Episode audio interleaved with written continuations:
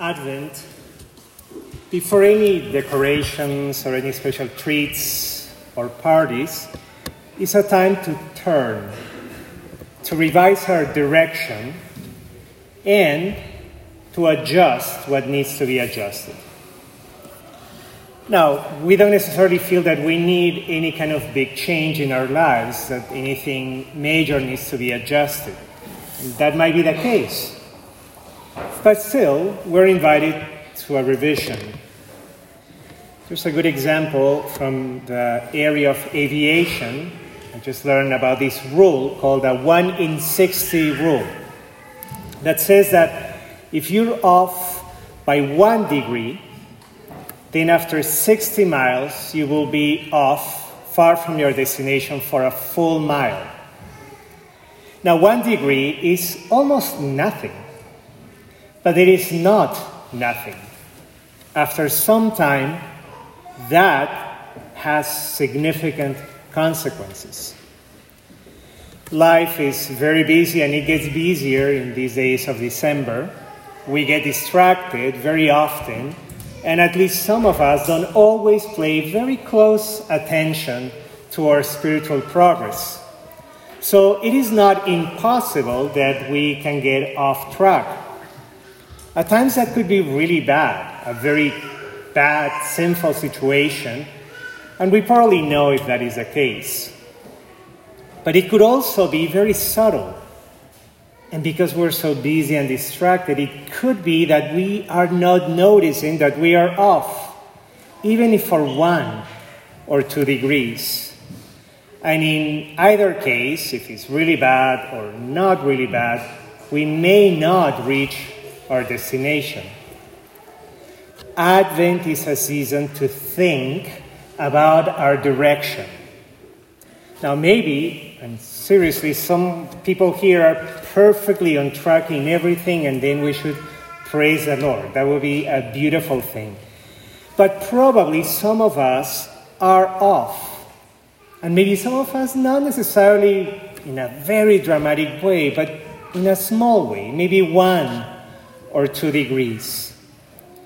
If we have the grace to notice that, and that demands on our part attention and vigilance, then this is the time for an adjustment. And this is why we pray in today's psalm Lord, make us turn to you. The inertia of life, the world, temptations, and our busyness often make us turn in other directions, even if for one or two degrees.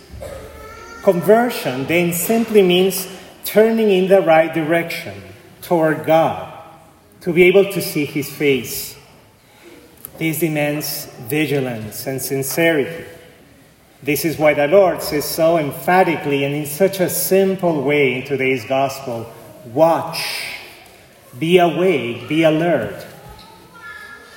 A simple, not overwhelming, not complicated, not abstract way to understand the constant call to conversion then is to fight against our distractions.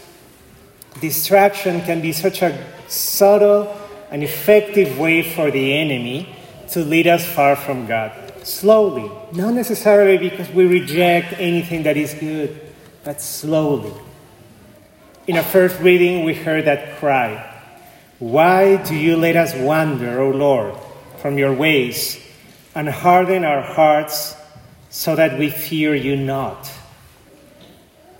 And we often wander, get off, and fail with so many other things in our minds and in our hearts, then our hearts can get hardened.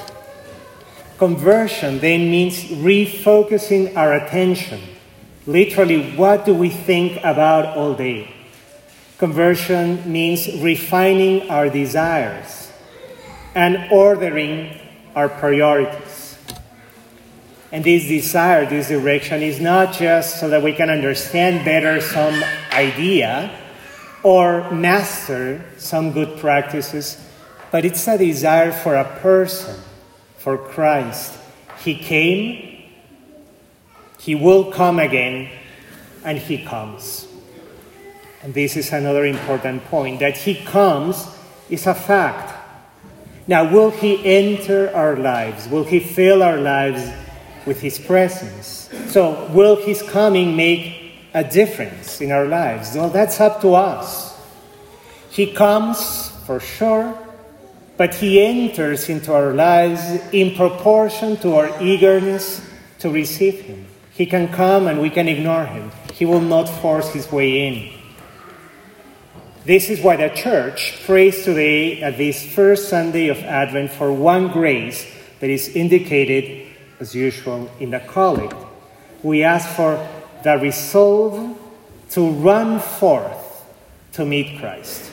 The resolve to run forth to meet Christ. Advent very clearly is not just this nice season in which we're going to have some beautiful gatherings with friends or some nice devotions and traditions. It's that, but it's so much more than that.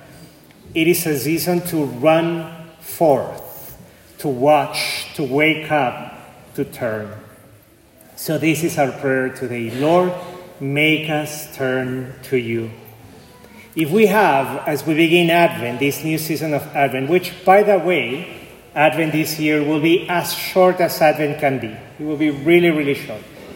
So if we have today some resolution, some commitment, so that we can grow closer to God and turn to Him, then that effort will be rewarded. We will be able to turn to Christ and see His face at His coming. The direction of our lives will be adjusted, even if we were off by one degree. So today, in a very firm, sincere, and simple, loving way, we begin. This time has to be different. We begin to watch, to turn closer to Him. Mary, whom we find in the Gospels, often walking straight to her destination, will pray for us. May we be sincerely willing to turn to Him.